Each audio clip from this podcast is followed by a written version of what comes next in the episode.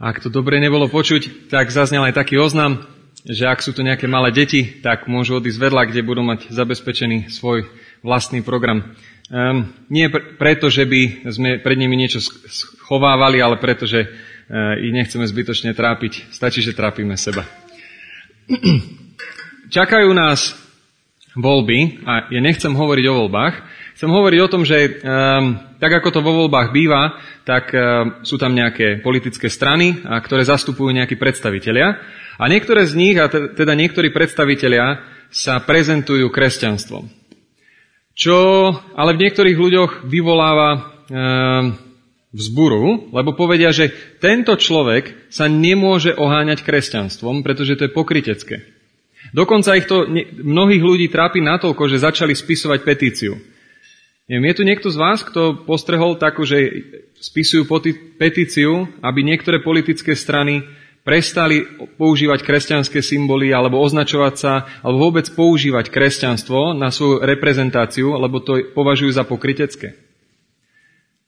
Normálne spísali petíciu. A ja som si povedal, to je naozaj zaujímavý nápad.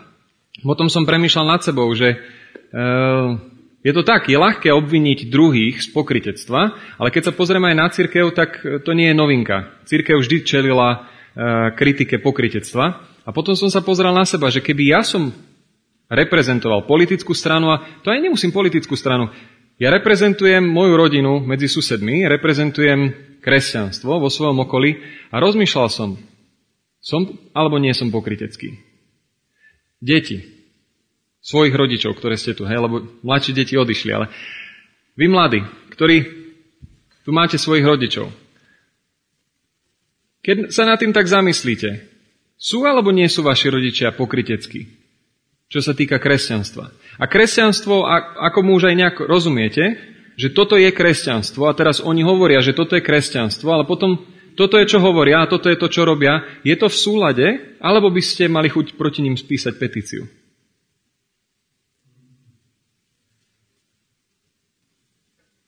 Nie sme iba banda pokrytcov.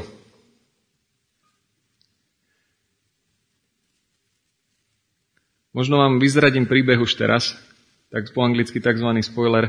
Sme, ale sme milovaní. Ono to znie veľmi naivne, ale to je to, o čom budeme dnes hovoriť. Prechádzame spoločne cez duchovné disciplíny.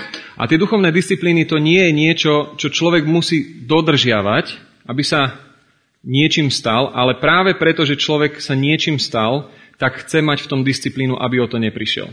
A to je veľmi dôležitý milník, pretože ešte sa k tomu dostaneme, ale disciplína to je v podstate poslušnosť k tomu, aby sme dosiahli nejaký cieľ. A môže byť aj také, že musíme mať disciplínu, aby sme nestratili zdravie, ktoré máme. A keď nemáme disciplínu, môže sa nám stať, že prestaneme sa hýbať, prestaneme sa zdravo stravovať, prestaneme športovať a zrazu tú kondíciu, ktorú sme mali, tak o ňu prídeme, lebo sme nemali v tom disciplínu. A tak ďalej, a tak ďalej. A Vzhľadom na to, že teda sme kresťanské spoločenstvo, tak sa chceme aj tieto nedele zamýšľať nad duchovnou disciplínou, teda čo sú veci, alebo čo, čo je prax, ktorá nám pomôže neprísť o ten status, ktorý máme. Lebo sa nám môže stať, že výborne začneme, že po, začneme s dobrým Bohom, s dobrým postojom kresťanstva, ale našou nedisciplinovanosťou sa dostaneme k pokritectvu.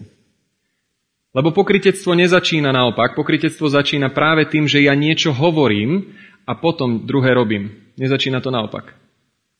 Dnes nás čaká téma vyznanie alebo vyznávanie hriechov alebo spoveď, alebo akokoľvek. Budeme spomínať dnes rôzne názvy. Je tu niekto taký, kto sa pravidelne spoveda? Nemusíte dvíhať ruku. Ale poviem to inak. Možno, možno si uh, urychlíme čas.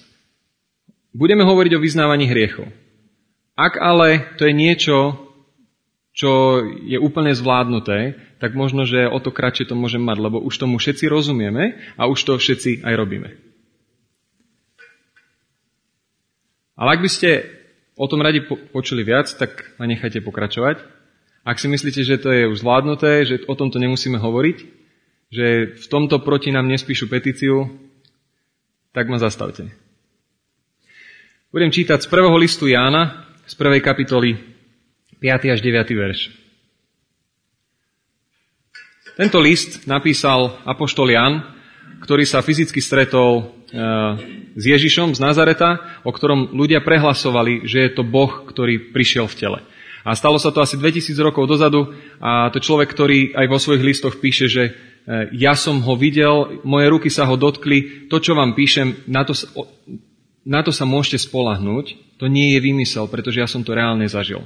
A jedno z tých svedectiev, ktoré nám zachytáva, tak je práve v týchto veršoch. Čiže prvý list Jána, prvá kapitola, 5. až 9. verš. Toto je zväzť, ktorú sme od Neho počuli a ohlasujeme vám. Teda Ján hovorí, že toto sme počuli od Ježiša, od Boha a hovoríme to vám. Boh je svetlo a nie je to v ňom nejakej tmy. On nie je pokrytecký, on je iba svetlo. Ak hovoríme, že s ním máme spoločenstvo, ale chodíme v tme, klameme a nekonáme, čo je pravda. Ale ak chodíme vo svetle, ako on je vo svetle, máme spoločenstvo medzi sebou a krv Ježiša, jeho syna, nás očistuje od každého hriechu. Ak hovoríme, že sme bez hriechu, klameme sami seba a nie je to v nás pravdy. Ale ak vyznávame svoje hriechy, on je verný a spravodlivý, odpustí nám hriechy a očistí nás od všetkej neprávosti.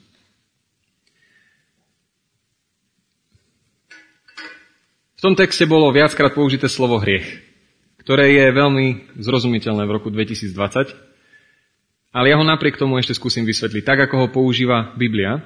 Um, viac menej v starej zmluve sú asi také tri hlavné výrazy čo sa týka hriechu. Prvý z nich je kata A, čo označuje také morálne zlyhanie. Hriech, ako môžete vidieť aj na tom tanieri, že tanier bol stvorený ako dobrá vec, ale keď vám spadne a rozbije sa, už ho nemôžete použiť na jeho pôvodný zámer. Áno, môžete z neho spraviť peknú mozaiku, alebo škaredú mozaiku, alebo môžete s ním ublížiť niekomu, môžete ho používať na iné veci, ale už ho nemôžete používať na jeho pôvodný účel.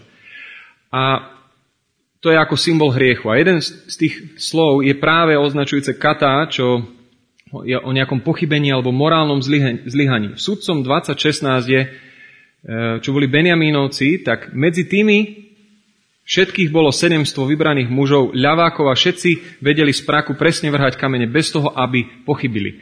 Lebo to je to slovo, že ne, neminúť. Alebo teda, ak je to hriech, tak minúť sa, morálne zlyhanie, seba zameranie, uprednostním teba, teda uprednostním seba pred tebou. Druhé slovo, ja aj vysvetlím potom, prečo sa zaoberáme týmito slovami. Druhé slovo je avon, a, alebo neprávosť, nespravodlivosť, ktoré je zachytené v Danielovi.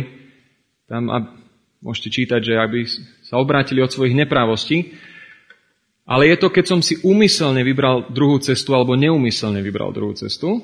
A potom tretie slovo, teda postupne graduje. Prvé je, že sa niečo úplne minie cieľa, toto je také, že úmysel, neúmysel, a potom je ďalšie slovo a to je peša a to je vyslovene zlo. To je, viem, kde je hranica a napriek tomu ju poruším. A tí z vás, ktorí máte naozaj malinké deti, tak to môžete vidieť, že to dieťa vie presne. A vy mu poviete no, no, ono vie presne, kde je hranica. A napriek tomu to ide spraviť. Teda nie je to, že som nevedel. Ja som dobre vedel. Je to úmyselné porušenie. Prečo hovoríme o týchto troch slovách? Lebo nám skrátke zachytávajú realitu, ktorá je medzi nami. Ak chcete niekomu veľmi dobre vysvetliť slovo hriech, tak e, môžete povedať, že hriech to je tá vec, to je ten systém, ktorý nám poškodzuje vzťahy. Lebo hriech je vždycky v kontexte vzťahu.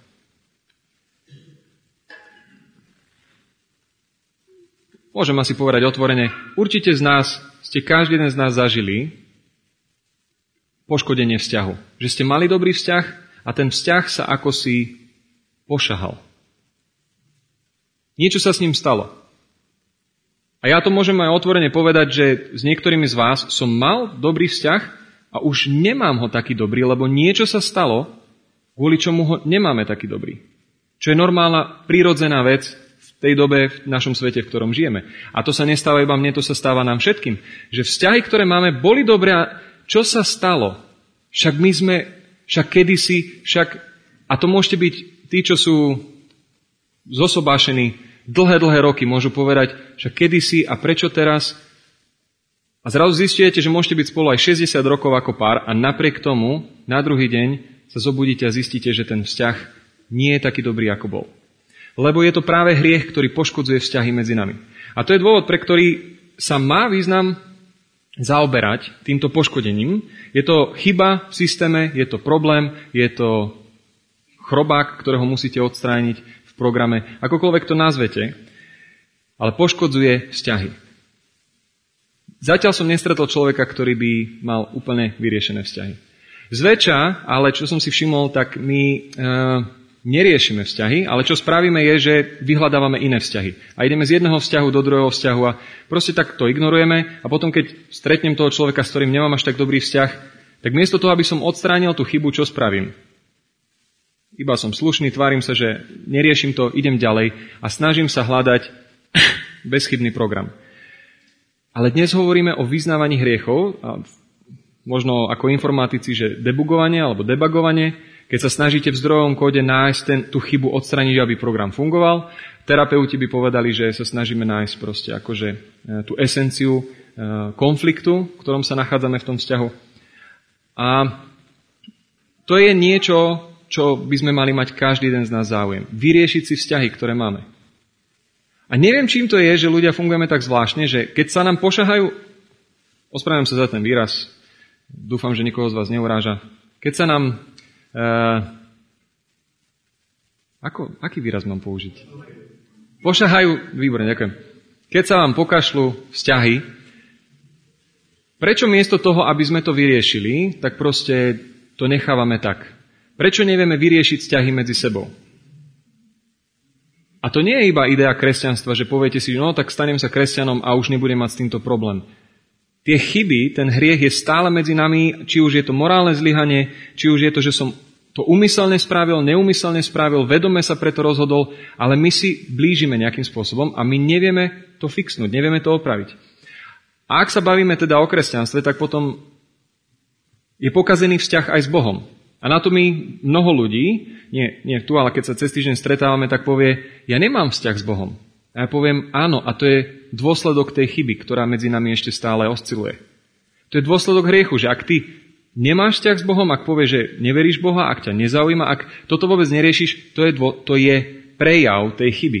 To je dôkaz hriechu. Lebo keby tá chyba tu nebola, tak ho máš ten vzťah. Preto je dôležité opravovať tieto chyby. Priznanie, spoveď, oprava, náprava, fix, oľutovanie. To je veľmi ale ťažké. Ak ja viem, že som spravil niečo zlé, tak prísť a povedať, hej, priznávam sa. A obzvlášť možno pre chlapov je to zložité. Povedať, áno, priznávam sa, spravil som chybu. Alebo spoveď, že vieš čo, toto som spravil a nevieš o tom. Opraviť to, viesť k náprave, dokonca to oľutovať, aby sme mohli mať dobré vzťahy. Aby mohlo prísť odpustenie, obnovenie a uzdravenie. A ja dúfam, že vás celá táto rovina, ktorej to podávam, vyrušuje, lebo to je podávané tak zámerne. Lebo vyznávanie hriechov sa dá pretlmočiť ako naprávanie konfliktov, uzdravovanie konfliktov, terapia, budovanie znovu naprávanie vzťahov a to je to, čo ako ľudia potrebujeme, vyriešiť svoje vzťahy. A je to naozaj veľmi dôležité. Ale na to nepotrebujete Boha. Na to nepotrebujete chodiť do kostola, na to nie, toto je naozaj veľmi ľahká metóda, ako mať radostný život. Ako jednoducho si priznaj svoje chyby. Ak si niekomu ublížil, choď, priznaj to, ospravedlň sa, urob všetko preto, aby si obnovil ten vzťah. Ak on sa uráža, tak to už je potom loptička na jeho strane ihriska, ale ak chceš mať naozaj dobrý život, ak naozaj chceš byť radostný, daj si do poriadku vzťahy. Priznaj si, že robíš chyby. Každý robí chyby. Chyby sú medzi nami. Priznaj si, že robíš chyby. Oľutuj ich. Proste ospravedlň sa za ne. potom príjmi odpustenie. Ale zase, ak ťa ak niekto povie odpustiť, tak nie, a vieš čo, ale ja už som to naozaj pokašľal, už nemôžeme byť spolu, už, už mi nikdy nemôžeš veriť. Nie, ak vám odpustí a máte dobrý život. Ale na toto nepotrebujete Boha. A toto ani nie je duchovná disciplína, ktorá, e, ktorú by sme si mali dnes odniesť. Že toto je to, čo máme robiť, aby sa, sme sa mali dobre. Lebo to je náboženstvo a to nemusíte kvôli tomu čítať Bibliu. Ešte iný príklad zachytený v Biblii, keď si prečítate 32. žalm, ktorý píše Dávid, tak on hovorí o tom, že spoznal svoje chyby a keď proste sa ich snažil zatajiť, tak to bolo ako keby mu kosti nesedeli v tele a pálil, pálila ho jeho vlastná kostra. A potom tam spomína, že on vyznáva tie hriechy, ale inak ako zviera. On tam popisuje koňa a mulicu a ja som na to už kázal pred rokom, že Poznáte, čo je to zubadlo? Úzda. Keď máte napríklad mulicu alebo somára a chcete, aby išiel doľava, on nechce ísť doľava, a tak vy zatiahnete, ublíži mu to e, na ústa, na ďasná aj tak, jeho to zabolí a tak pôjde tam, kde chce. Ale nie preto, že by to sám chcel, nie preto, že by chápal, prečo je to správne, ale preto, že ho to bolí. A my, ak budeme, a potom my sa staneme takouto molicou, ak my si budeme riešiť vzťahy medzi sebou, že dobre, idem si, chcem mať dobrý život, idem si vyriešiť konflikty, ktoré mám, lebo ma to bolí, tak som obyčajná molica, ktorú niečo zabolelo a preto ťahám tým smerom. A niektorí z nás majú naozaj takú nosnosť, že nás to ťahá, ťahá, bolí, krvácajú nám ďasná a my napriek tomu nie. A, a Dávid v tom žalme hovorí, nebuďte ako kôň alebo molica, ktorí kvôli bolesti alebo kvôli strachu niečo robia. A niekedy dáme do poriadku tie veci aj kvôli bolesti alebo kvôli strachu, že ja si teraz vyrieším veci, lebo sa bojím. Lebo tento kolega možno bude povýšený a bude môjim šéfom a ja sa bojím, že by ma vyrazil, tak vieš čo, hej, áno, tam som toto, ale prepáč a tak. Nebuďte ako kone a mulice, ktoré kvôli bolesti a strachu naprávajú chyby medzi sebou. Ak hovoríme o vzťahu s Bohom, nebuďte ako kone, mulice, somáre, ktoré len preto, že ma niečo v živote bolí, tak preto začnem sa o Boha zaujímať, alebo preto, že sa bojím, čo so mnou bude, tak sa na neho obracam.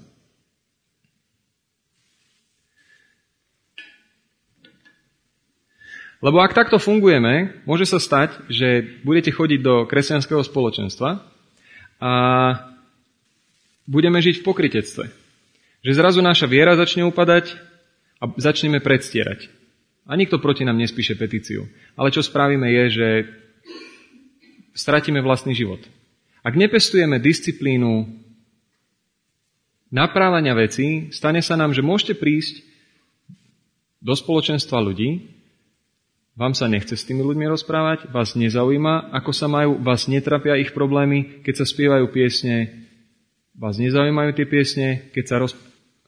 Jednoducho to, čo kedysi aj vo vás vrelo a tešilo vás, zrazu sa stane, že nie je to zaťažko. A bolo by... Keby som tu nemusel chodiť, tak tu nechodím. Poviem to tak. A kvôli čomu to potom chodíš? No, kvôli rodičom, no, kvôli kamarátom, no, kvôli... Proste musím sem chodiť, tak to nejako lebo sme dali priestor chybe medzi nami, aby nás úplne zadusila. Lebo aj mnohí z nás sme zažili, že Boh je dobrý, že Boh ponúka odpustenie, ponúka uzdravenie, ponúka druhú šancu. Zažili sme také dobré veci, ale tým, že sme stratili disciplínu pripomínania si týchto vecí, tak sme dali priestor chybe medzi nami, ktorá nás potom zadusí. Ak sa ale vrátime k vyznávaniu hriechov správnym spôsobom.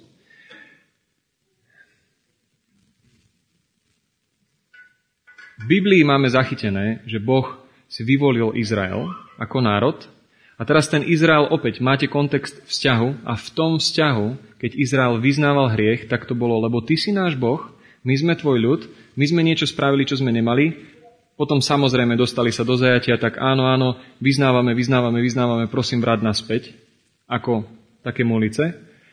Ale Boh stále hovorí, to není o bolesti, to není o strachu. Vy nerozumiete, že ja vás mám rád a že cez vás ako národ chcem, aby všetci ľudia vedeli, že vás mám rád. Veď preto som stvoril ľudí. Čo sa ale dostalo do nášho kontextu je, že aj na Slovensku taký bežný, eh, keď povieme vyznávanie hriechov, spoveď, čo sa k vám dostane? Že musíte mať kňaza, ktorému poviete svoje hriechy a on vám dá rozrešenie. A potom môžete byť s Bohom v poriadku. Čo čítame v 1. Timovi, 2. kapitole, 5. verš. Lebo jeden je Boh a jeden prostredník medzi Bohom a ľuďmi, človek Kristus Ježiš. Lebo každý jeden človek, nie iba tí, ako sme tu, ale každý jeden človek môže mať prístup k Bohu bez nejakej externej funkcie.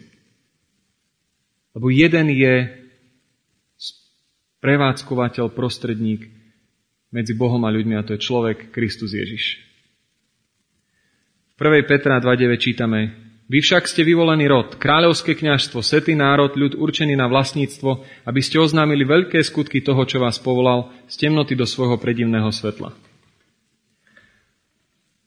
Lebo navzájom sme si kňazmi, navzájom sme si tými, ktorí si majú sprístupňovať vzťah s Bohom.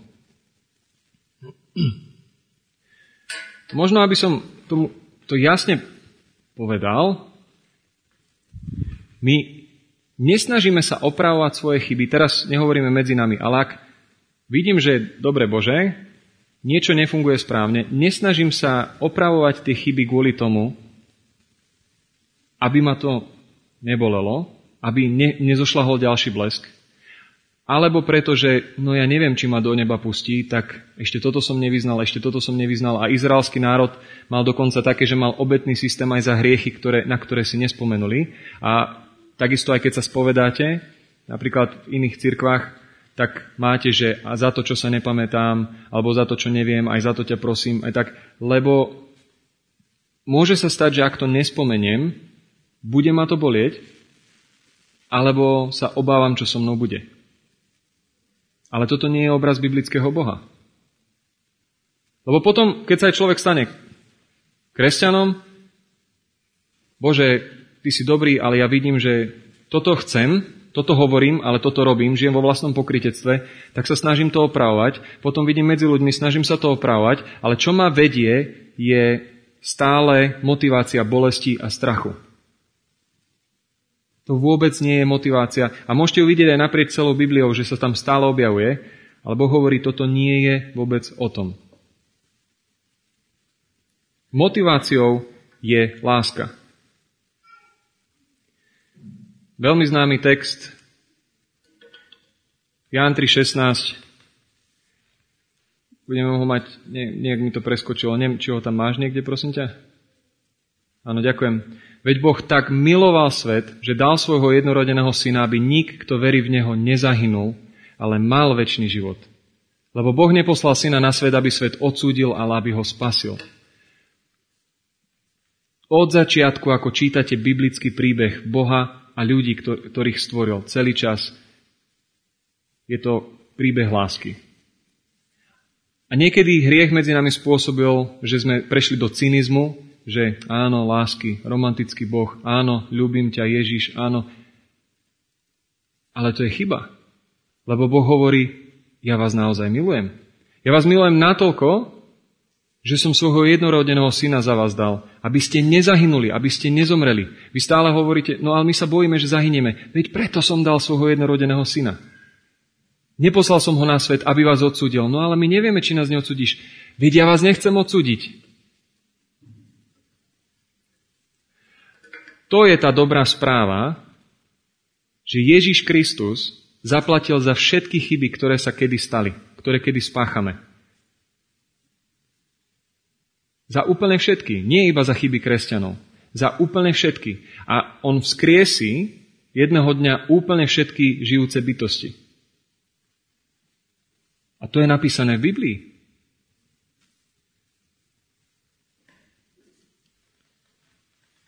Znie vám to ako dobrá správa? Alebo znie vám to ako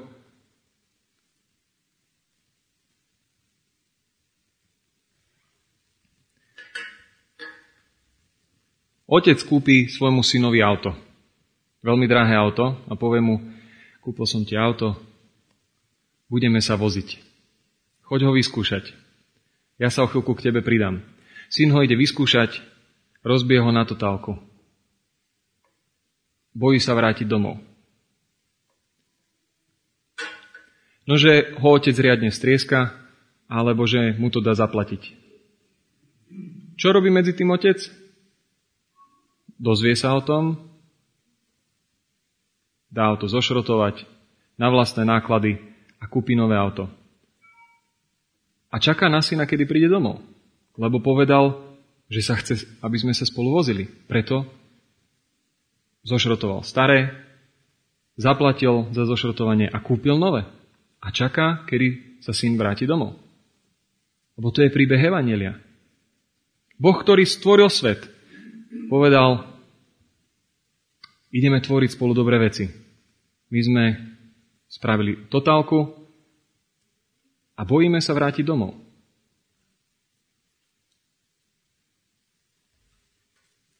Tá disciplína vyznávania hriechov není preto, aby sme si odčinili veci, aby sme si získali Boha, aby sme... To je proste... Boh nás miluje. Boh je láska. Boh hovorí, že každý, kto chce byť so mnou, čakám na Neho. On za všetky chyby zaplatil vo svojom synovi a hovorí, všetci ste pozvaní. Nie všetci, ale chceme prijať. A teda keď hovorím, že dobre, pane, tak ty si môj pastier, ty si môj pán, ty si môj boh, ty si môj vzor, ja to teda príjmam, je to neuveriteľné, že ty si mi naozaj všetky chyby odpustil, aj tie, čo ešte spravím, jasné. Ja chcem, aby sme sa spolu vozili. A keď jazdíme my, to je naozaj paráda. Keď tvoríme my, to je naozaj to práve.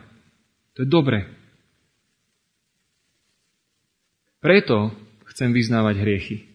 Z vďačnosti, aby som si stále pripomínal, že aj toto mi bolo odpustené, aj toto mi bolo odpustené. Nie, že ešte toto, ešte toto, aby si ma mal radšej. Ja mám v Bohu všetko. Ja mám v ňom väčnosť, ja mám celý život, neexistuje chyba, ktorá by sa udiala, aby som pochyboval. Aby som skončil v pochybnosti. Môžem pochybovať, ale skončím vždy v odpustení. Teda vyznávanie hriechov na Boží obraz. 2. Korinským 5.21. Toho, ktorý nepoznal hriech, urobil za nás hriechov, aby sme sa v ňom stali Božou spravodlivosťou. Keď ideme vyznávať hriechy správnym spôsobom podľa Biblie, pripomínaj si, čo pre teba Ježiš vykonal. Čo pre teba Boh vykonal Ježišovi Kristovi, akokoľvek to zadefinuješ. Začni tým, že pripomeň si, čo pre teba Boh spravil.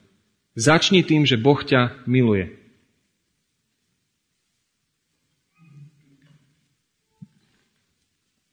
Prvá Jána 1, 5 až 9, môžeme čítať iba 8, 9 verš, ak hovoríme, že sme bez hriechu, klameme sami seba a nie to v nás pravdy, ale ak vyznávame svoje hriechy, on je verný a spravodlivý, odpustí nám hriechy a očistí nás od všetkej nepravosti. Teda prvá fáza, pripomeň si, čo pre teba Boh spravil. Druhá, buď úprimný v tom, ako s tým narabaš. A tá disciplína hovorí, že zastav sa Napríklad večera povedz si, dobre, Pane, ja si pripomínam, čo si pre mňa vykonal. Že si sa vzdal mnohých vecí, prišiel. Ďakujem ti, že ma miluješ a že stále chceš byť so mnou. Druhá vec. Úprim, buď úprimný voči sebe, voči nemu, ako s tým narábaš. Ako si s tým narábal počas toho dňa. Toto som spravil zle. Toto, toto, toto. A skvelé je, že ideme k tretej časti, Píšem vám, deti, lebo pre jeho meno sú vám odpustené hriechy. Lebo tretí krok je, pripomeň si, čo pre teba Boh spravil. Teda začínam. Pripomeň si, čo pre teba Boh spravil. Z lásky k tebe. Wow, toto pre mňa spravil. A ja som úprimný voči sebe aj voči nemu, ale ja takto s tým narábam. Toto som s tým spravil. A ja si pripomínam, čo pre mňa spravil. Že mi to odpustil. V Lukášovi v 15. kapitole 20. verši je pod, zachytený koniec, alebo teda druhá časť podobenstva o marnotratnom synovi, ktorý teda vstal, išiel k svojmu otcovi, ešte bol ďaleko, keď ho otec badal. Zľutoval sa nad ním, pribehol k nemu, hodil sa mu okolo krku a vyboskával ho. Lebo sa tak tešil z toho, že jeho syn bol stratený a sa našiel. Lebo výsledkom vyznávania hriechov je radosť, že môžeme byť znova spolu. Teda ešte raz, ak je to disciplína, ak je to prax, ktorú máme spraviť, aby sme si ju pamätali. Ako nasledovníci Ježiša si máme pripomínať, čo pre nás Boh vykonal. Motív lásky. Boh nás miluje. Buďme úprimní v tom, ako s tým narábame a pripomeňme si, že čo pre nás vykonal. Že nám odpustil, aby sme mohli mať radosť. Pribehol k nemu, hodil sa mu okolo krku a vyboskával ho lebo on sa teší z nás. Nevyznávame hriechy preto, aby sme si získali Boha, ale aby sme si pripomenuli, aký dokonalý je náš Boh. A preto kresťania majú dôvod na radosť. To neznamená, že nezápasia s chybami, ktoré sa ako si stále medzi nami objavujú, ale že vieme, čo s nimi. Jakub 5, 16. Vyznávajte si teda navzájom hriechy a modlite sa jeden za druhého, aby ste boli uzdravení. Veľa zmôže účinná modlitba spravodlivého.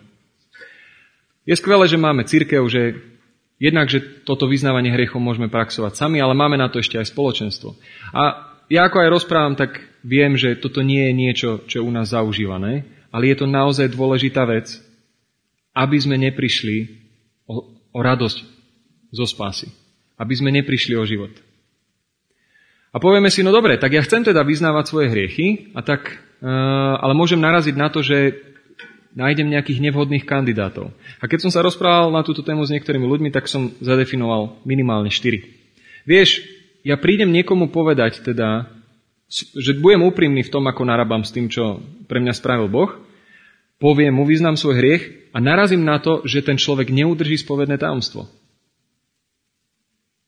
Áno, a to je nevhodný kandidát. Ak vieme o človeku, že neudrží spovedné tajomstvo, tak mu nevyznávaj svoje chyby. Lebo ťa nebude viesť k odpusteniu. Bude ťa viesť k čomu? K väčšej hambe, k väčšej bolesti. Ten človek ti nepripomenie evanelium, ale ti ublíži. Teda človek, ktorý neudrží spovedné tajomstvo, nie je vhodný kandidát. Druhý, neunesú váhu vášho hriechu. No vieš, tomuto človeku som povedal, čo som spravil, a on to neuniesol. Pre neho to bolo tak hrozné, on sa prestal so mnou rozprávať a poškodilo to na, dosť výrazne na vzťah.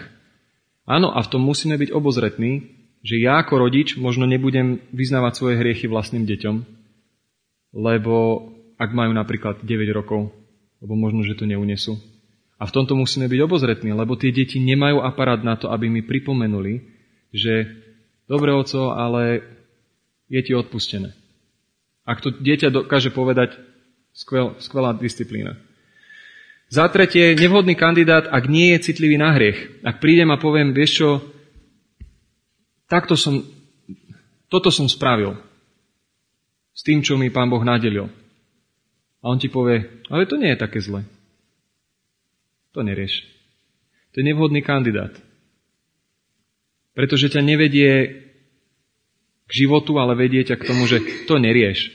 No tak trošku si, tak sa rozvedieš, no a to nie je také zle. Však ja už som trikrát rozvedený a žijem. A my sa na tom smejeme, ale to sú pravdivé príbehy. Štvrtý kandidát nemajú poznanie vlastnej hriešnosti. V zmysle, že sú, majú morálnu nadvládu. Že, hej, ty takto hrešíš? Hm, to by sa mne nestalo. Teda, ak hovorím písmo o tom, že si máme vyznávať hriechy navzájom, že je to pre nás dobre, aby sme boli uzdravení. Lebo budeme mať ten chyby, chyba, ktorá medzi nami pôsobí, ktorá sa volá hriech, medzi nami pôsobí, že budeme chorľavieť a my si máme vzájomne pomáhať k uzdravovaniu. Majme na pamäti, že by sme mali tie veci držať v tajnosti a chrániť toho človeka, Lebo ak my očakávame, že Boh to nikomu nevyzradí a že to zabudne, tak aj nám, keď niekto vyzná hriechy, samozrejme, Boh ti odpustil a preto už netreba o tom hovoriť. A veľmi dobrá taká pomôcka, ak napríklad to aj napíšete na papier, vyznáte tie hriechy, Prí, prídem teraz k Peťovi, poviem mu, Peťo, prečítaj si, toto som napáchal. On mi povie, majú, ale to ti je odpustené a zobere ten papier a dá do skartovačky. Alebo ho hodí do krbu. Alebo ho roztrá a hodí do koša. Lebo to je spovedné tajomstvo, že Boh na to zabudol, o tom netreba hovoriť. On ti odpustil. Dávajme pozor, komu vyznávame naše chyby, aby nám vedel priniesť odpustenie, aby sme neuložili na ňo príliš veľké bremeno. Buďme citliví na hriech a nemajme morálnu nadvládu jeden nad druhým.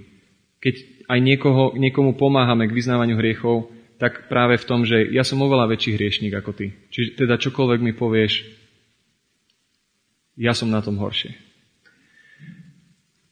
Kološanom 3.13. Názajom sa znášajte a odpúšťajte si, najmä ak by mal niekto niečo proti niekomu. Ako pán odpustil vám, tak aj vy odpúšťajte druhým. Efežanom 4.32. A buďte k sebe dobrí a dôraz je na milosrdný, odpúšťajte si navzájom, ako aj vám odpustil Boh Kristovi. Ak aj zhrešíme voči sebe, ak aj nie a vyznáme si hriechy, dôrazom v tejto duchovnej disciplíne vyznávania hriechov, spovede, napravania, akokoľvek to poviete, je, pointou je pripomenúť si odpustenie.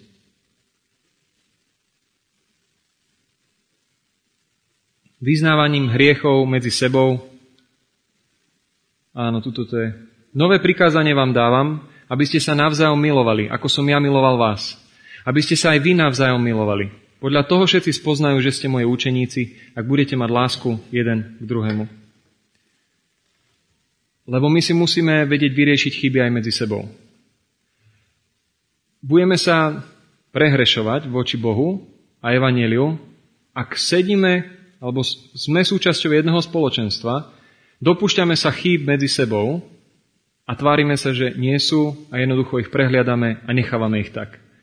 Lebo Ježiš hovoril, podľa toho spoznáte mojich učeníkov, že budú mať lásku medzi sebou, že budú jedno, že si budú pripomínať odpust, odpustenie. A preto s vyznávaním hriechov súvisí aj pokánie, že ja tie veci, ja viem, čo som napachal, proste ak sám neviem činiť z toho pokánie, tak poprosím niekoho, ale cieľom je odpustenie. Chceli by ste radšej žiť v spoločenstve, proti ktorému sa spisuje petícia, lebo toto hovoria a toto žijú. Alebo by ste chceli žiť v spoločenstve, kde toto hovoria a toto robia. neuveríš, ja som bol v tom spoločenstve, človeče, tam sú ti takí hriešnici, ale nazývajú sa svetými. Tak počkaj, tak sú hriešnici alebo sú svety? No, oni patria Bohu, takže sú svety. Ale napriek tomu páchajú chyby. Ale vedia, ako narábať s tými chybami. Neuveriteľným spôsobom. Poď sa pozrieť. Počká, ale ja myslím, že aj moje chyby, oni ti povedia, čo s tými chybami spraviť. Lebo nejde o to, či zápasíme s chybou, či nie, ale kde končí tá chyba. Či končí pri odpustení. Lebo si pripomínam, čo v tebe mám. Boh nás miluje a volá nás, aby sme boli církvou, ktorá otvorene vyznáva svoju krehkú ľudskosť a pozná odpúšťajúcu milosť Kristov. V tomto je dôležitá tá prax duchovná. Že Boh nás, pripomínanie si, že Boh nás miluje a volá nás, aby sme boli církvou, ktorá otvorene vyznáva svoju krehkú ľudskosť. Áno, priznávame, že máme chyby, priznávame, že nenarábame s tým, čo nám dal Boh adekvátnym spôsobom, ale výsledkom je, že poznáme odpúšťajúcu milosť Kristov. A to nám bude brániť predstieraniu, to nám bude brániť pokritectvu. Naopak nás to vedie k úprimnosti, ktorej výsledkom je radostná zmena. Takže je opäť otázka. Aké spoločenstvo chceme budovať? Pokrytecké alebo radostné? Pokrytecké v zmysle, že vieš čo, nie, my nemáme chyby, nie, my nie. A budeme sa pretvárať a snažiť, alebo budeme úprimní voči sebe, voči Bohu, voči sebe navzájom. A to je veľmi ťažké, ale na konci toho je pripomenutie odpustenia. A toto musíme tiež zvládnuť, že ak nám niekto sa príde ospravedlniť, tak mu musíme vedieť odpustiť. A podľa toho nás budú poznať ľudia. Že budeme mať lásku medzi sebou. Kristovú lásku, ktorá je... Čo je také, čo by nám neodpustil?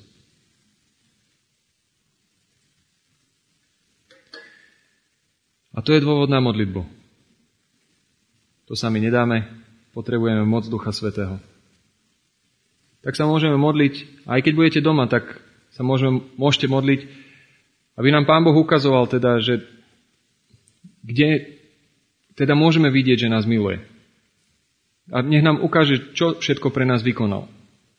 Môžeme sa modliť za to, aby sme mali silu pomenovať to, ako s tým narábame, aby sme to vedeli znova priniesť pred Neho a prijať odpustenie. Lebo ak to nebudeme robiť, môže sa stať, že nás zadusí celá tá jedna veľká chyba. A Boh aj povie, mám ťa rád a my povieme, mne to je jedno. Lebo tých chyb už je toľko, že sme z nich vyhoreli. Ale Boh je dobrý, Boh odpúšťa a môžeme mať radosť. Poďme sa modliť.